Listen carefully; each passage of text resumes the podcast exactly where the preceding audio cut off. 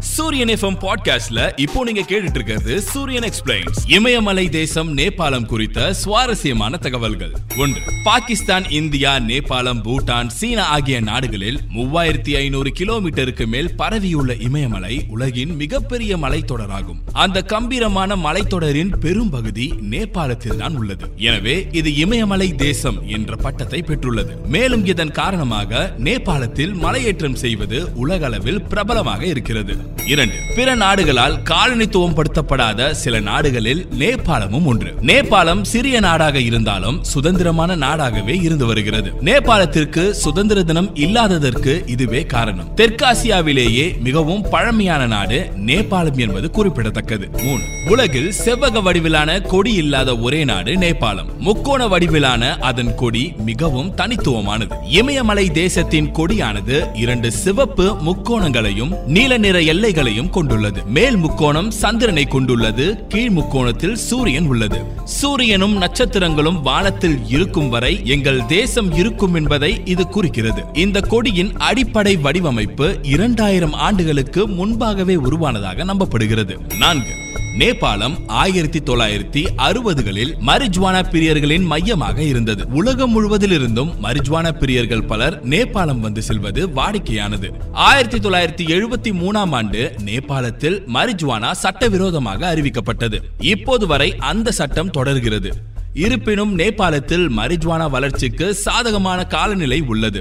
அதனால் பெரும்பாலும் கிராமப்புறங்களில் சாலைகளில் பள்ளங்களில் விவசாய நிலங்கள் மற்றும் மலைப்பகுதிகளில் மரிஜ்வானாக்களை காண முடியும். ஐந்து புத்த மதத்தை நிறுவிய கௌதம புத்தர் நேபாள நாட்டின் கபில் வஸ்துவில் உள்ள லும்பினியில் பிறந்தார். சாக்கிய வம்சத்தின் இளவரசராக பிறந்தவர் புத்தர். அவர் பிறந்த இடம் லும்பினியில் மாயாதேவி கோவிலுக்குள் பாதுகாக்கப்பட்டு வருகிறது. இது உலகெங்கிலும் உள்ள பௌத்தர்களின் புனித யாத்திரை தலமாகும். ஆறு. உலகின் பெரும்பாலான நாடுகளுடன் ஒப்பிடுகையில் நேபாளத்தில் இணைய வேகம் குறைவாகவே உள்ளது. இணைய சோதனை மற்றும் பகுப்பாய்வு நிறுவனத்தால் நடத்தப்பட்ட கணக்கெடுப்பின்படி நேபாளத்தின் சராசரி மொபைல் இணைய வேகம் வினாடிக்கு பத்து புள்ளி ஏழு எட்டு எம்பிபிஎஸ் ஆகவும் உலகளவில் இருபத்தி எட்டு புள்ளி பூஜ்ஜியம் இரண்டு எம்பிபிஎஸ் ஆகவும் உள்ளது. மேலும் இரண்டாயிரத்தி பத்தொன்பதாம் ஆண்டில் மொபைல் இணைய வேகத்தில் நூத்தி நாற்பத்தி ஐந்து நாடுகளின் பட்டியலில் நேபாளம் நூத்தி முப்பதாவது இடத்தை பிடித்துள்ளது.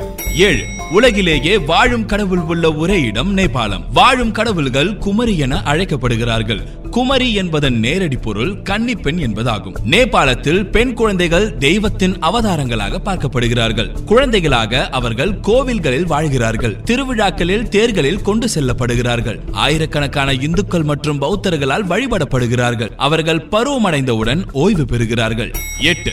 நேபாள மக்கள் தங்கள் துணிச்சலுக்கு உலகம் முழுவதும் பெயர் பெற்றவர்கள். நேபாளத்தின் மீதான படையெடுப்பில் பெரும் உயிரிழப்புகளை சந்தித்த பின்னர் பிரிட்டிஷ் கிழக்கிந்திய கம்பெனி சமாதான உடன்படிக்கையை ஆயிரத்தி எட்நூத்தி பதினைந்தாம் ஆண்டு செய்து கொண்டதிலிருந்து நேபாள கூர்கா வீரர்கள் பிரிட்டிஷ் ராணுவத்தின் ஒரு அங்கமாக இருந்து வருகின்றனர். கூர்கா என்ற பெயர் கோர்காவிலிருந்து வந்தது. கோர்கா என்பது ஆரம்பத்தில் நேபாள வீரர்கள் ஒருங்கிணைந்து தொடங்கிய துணிச்சலான மனிதர்களின் நிலம். கோழையாக இருப்பதை விட இறப்பது சிறந்தது என்பது உலக புகழ்பெற்ற நேபாள கூர்கா வீரர்களின் முக்கிய குறிக்கோள். ஒன்பது நேபாளம் பல கின்னஸ் உலக சாதனைகளை கொண்டுள்ளது. இது நேபாளத்திற்கு தனிச்சிறப்பு சேர்க்கிறது. உலகின் மிக உயரமான எவரஸ்ட் சிகரம் இங்கு உள்ளது. அதிகபட்சமாக நாலாயிரத்தி எட்நூறு மீட்டர் உயரத்தில் உள்ள ஏரியானா டிலிச்சோ ஏரி மற்றும் சில ஏரிகள் இங்கு அமைந்துள்ளது. இங்குள்ள ஷே போக்சுண்டோ ஏரி மூவாயிரத்தி அறுநூறு மீட்டர் உயரத்தில் அமைந்துள்ளது. இதன் ஆழம் நூத்தி நாற்பத்தி ஐந்து மீட்டர் ஆகும். காலி கண்டகியின் ஆயிரத்தி இருநூறு மீட்டர் ஆழமான பள்ளத்தாக்கு மற்றும்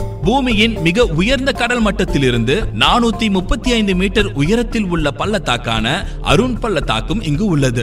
பத்து நேபாளம் பல இனம் பல மொழி மற்றும் பல மதங்களை கொண்ட நாடாகும். இது வேற்றுமையில் ஒற்றுமையை பெருமைப்படுத்துகிறது. நூற்றி இருபத்தி மூன்றுக்கும் மேற்பட்ட உள்ளூர் மொழிகள் மற்றும் பேச்சு வழக்குகளை பேசும் என்பதற்கும் மேற்பட்ட பல்வேறு இனக்குழுக்கள் இந்த நாட்டில் நல்லிணக்கம் மற்றும் அமைதியுடன் வாழ்கின்றன. நேபாளத்தின் வெவ்வேறு இனக்குழுக்கள் வெவ்வேறு கலாச்சாரங்கள் மரபுகள் மற்றும் பண்டிகைகள் உண்டு. அவை பரஸ்பர மரியாதை மற்றும் நல்லிணக்கத்துடன் கொண்டாடப்படுகின்றன. நேபாளத்தில் கலாச்சாரம் மற்றும் வரலாற்று சுற்றுப்பயணம் மேற்கொண்டால் நேபாளம் எவ்வளவு மனிதநேயம் உள்ள நாடாக உள்ளது என்பது தெரியும்.